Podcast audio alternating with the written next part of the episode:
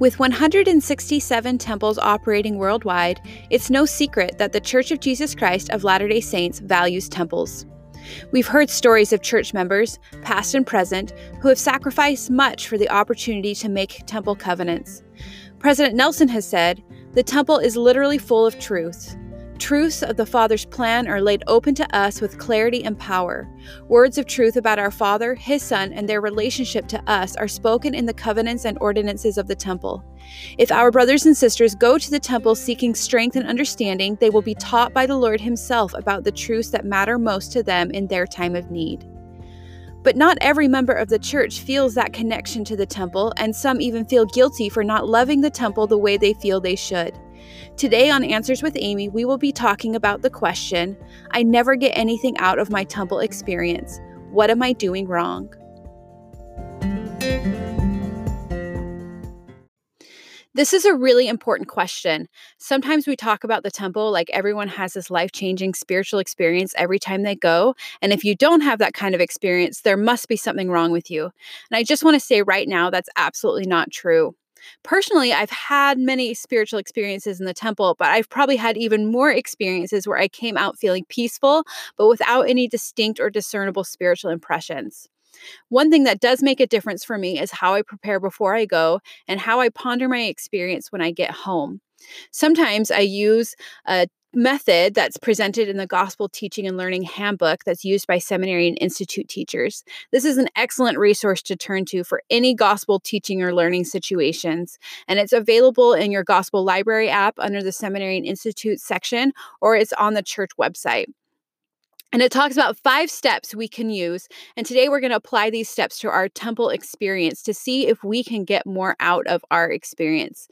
Uh, and there's so many ways that we can personally adapt these steps to our experience, our learning styles, our patterns, the, the speed with which we learn. So listen to the Holy Ghost and he'll help you know how these steps can look in your life. And just know that it's going to be different for everyone because we all learn differently. The first step is context and content, which means that before we look for something new to learn, we assess what we already know. So, one way you can do this with your temple worship is to pick one of the five covenant doctrines and use the scriptures in the church website or conference talks or something and really study this topic before you attend the temple. What do you already know? What do you have questions about? What gaps do you have in your understanding? So, those five doctrines or the covenants that we make are obedience, sacrifice, the law of the gospel, chastity, and consecration. So, you could just start by picking one of those and then just really researching it with the sources you have available to you outside of the temple. Once you've identified uh, something that you really want to focus on, when we attend the temple, you want to look past the story that's being told and identify what's being taught. We're looking for principles. So, a principle is a complete statement about an enduring truth that has an action and a consequence. And we often find these principles in the scriptures formulated in if then statements. Or it could be something you put together yourself, like when I study my scriptures every day, I receive greater protection protection against temptation. So I've heard it explained that the story is like an orange peel, and we have to open it up to get to the fruit or the principle inside. Elder Richard G. Scott said, Search for the principles, carefully separate them from the detail used to explain them. So while you're at the temple and you've come prepared with a doctrine that you really want to focus on, look for a, a, a principle, uh, an if then statement, an enduring truth that has an action or a consequence, something that you can come out of and think, and it might not even be something new, but it might be something your brain or your spirit wants to refocus on. So, once you've found your principle, we want to make sure we understand that principle. We want to figure out how this doctrine or principle affects our lives. You can ask yourself questions like What do I do differently when I understand that truth? What would I be willing to sacrifice to receive that blessing? Or how would living this principle help me become more Christ like? So, Elder Bednar often asks the question What is this doctrine or principle intended to help me become? So, really think about your question or your doctrine or principle in the context of your life. What difference does it make if you understand this truth? And that will lead you to the fourth step, which is if you've done the first three steps, these last two will kind of come naturally. And the first three steps can all be done in your head, but the next step is to feel the importance of the doctrine or principle in your heart. So this is where we trans- transition the knowledge from our brains down into our spirits. And in Doctrine and Covenants 8 2, it talks about this. It says, I will tell you in your mind and in your heart by the Holy Ghost, which shall come upon you and which shall dwell in your heart. So, gospel learning happens best when we use both our minds and our hearts to learn about and feel the truths of doctrines and principles. And personal stories are one way that we can do this. So, after you've identified your principle, you, you understand how important it is, Look for personal experiences of people you know from the scriptures, from conference talks, from the Ensign. Look for experiences that people have had living that principle and can testify of what a difference that's made in their lives. Uh, this might happen as you read the scriptures. You might have a memory of a time you've lived this principle and it made a difference in your life, or maybe you have a uh, a friend that has has lived this principle and is an example to you and can share their testimony about it. But we want to take that principle from our intellectual mind and transition it to our spirit so that we can feel the truth of it, so we can feel the Holy Ghost testify of the truthfulness of this statement once we feel the the importance or the the the holy ghost when it comes to a principle we now have to decide how to live it because it's not enough to just feel the holy ghost though we talk about it like feeling the holy ghost is the goal. Like if i felt the holy ghost in sacrament meeting today that means i had a really good meeting. Uh, but feeling the holy ghost is not actually the goal of our worship but to act on the promptings and inspiration we receive because of the holy ghost is what we're trying to do so even though you've now felt the spirit about your doctrine or principle and you understand what a difference it can make, we actually want to do something about it. So we don't want to just hear the call to come unto Christ. We want to actually move closer to Him. And it might take faith to implement a new level of obedience in your life. And it might not go well the first time you try this new thing that you've learned, but keep trying because the real power of the temple doesn't come when you're just sitting in the seats of an endowment session. The real power comes when you learn something through your temple worship that inspires you to become more Christ like. If all we do is feel the Holy Ghost and we don't act, that's like your mom calling you to come to dinner and you never go eat, but you somehow think that you're satiated. We want to actually become more like Christ through acting on the promptings that we receive. So, those are the five steps. And if you do all five of those, you will likely receive some revelation. I can't say that it will be new revelation. Sometimes the things that hit me the hardest are things that I already knew, but maybe haven't applied as well as I should have.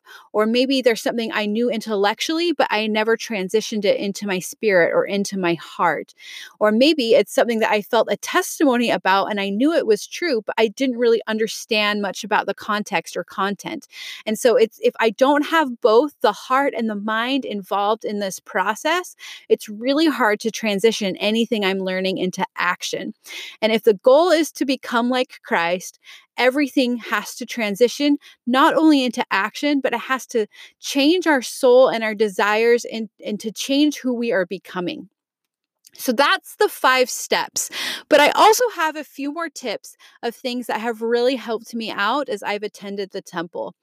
So, first is to take advantage of the scriptures that are in the chapel before you go in to a session and are in the celestial room after you're through with a session. There have been a lot of times that I have been reading the scriptures in the chapel and then I attend a session and something will strike my brain. Sometimes it's a word, sometimes it's a phrase, sometimes it's something that stood out to me in a way that it never has before. And I know myself well enough to know that if I just think, I should study that when I get home, I'm going to forget because I have a terrible memory. So, as soon as you get to the celestial room, grab some of those scriptures and start searching right there. Start searching in the scriptures right then. Look in the doctor, uh, look in the topical guide, look in the Bible dictionary. Start your research then because you're more likely to remember it if you've already done a little work on it. So take advantage of the scriptures that are there.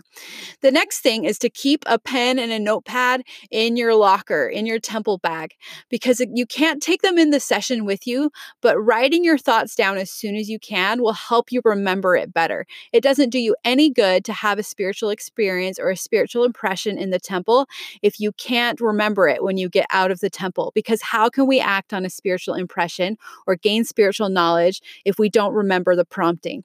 So put a note notepad in your locker and just as soon as you get done with the session, take a moment and just write down everything that you that you were thinking about or really impressed you so that you can study it further when you get home.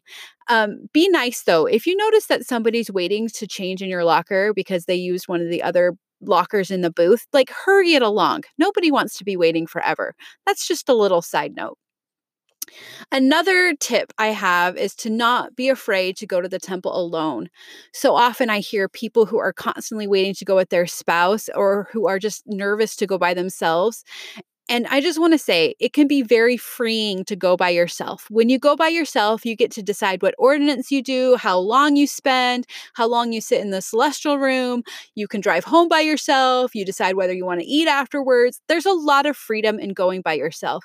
And sometimes people are intimidated because uh, the church is all about families. And so maybe if you don't have your spouse there, you feel like somebody's going to be looking down on you. And I will tell you that 90% of the time I attend the temple, I attend by myself. Nobody ever gives you weird looks. It, if you feel self conscious about it, it's probably just in your head, but it's pretty freeing to go by yourself and you can take your time.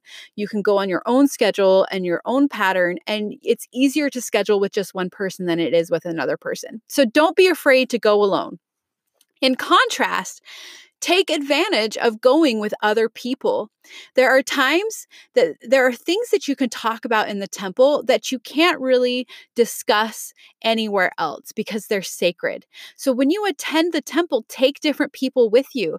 Take people you admire. Go with your parents, go with your spouse, go with your friends, invite people that whose testimonies you admire and then discuss your questions that you have about the temple in the temple and you can have a much more frank discussion because you're in the house of the lord where these things are read are openly taught and discussed. So don't be afraid to take other people. Invite them to come with you and most people are really excited to have somebody to go to the temple with. Uh, sometimes we have a hard time just even remembering to put it in our schedule. And if somebody invites me, I always get really excited that they want to go with me. So invite somebody to go with the temple. Reach out of your pattern a little bit and find somebody who you want to learn from and go to the temple with them. Another tip I have is to make a commitment to go often because the Lord will make miracles happen if you make the temple a priority in your life. It shouldn't just be an afterthought, it needs to be something that we deliberately place in our life. The real power from the temple doesn't come when we go just one time, it comes when we have a pattern of temple worship in our lives. So go often. What often is for you is going to be personal. There's a reason that you will never hear a general authority describe or quantify what it means to go to the temple often. It is personal. So don't ever let anyone tell you what often is. But the Holy Ghost can help you know what often is. And I will say, often is usually a little bit more than we expect because it does require sacrifice to go to the temple often. But the Lord really will make miracles happen if you make the temple a priority. I just want to say that I love the temple so much, but it is not always easy to learn from the temple. But when I put effort into it, I am amazed at what the Lord is willing to teach me and what I can receive that helps me in my life to become more Christ like.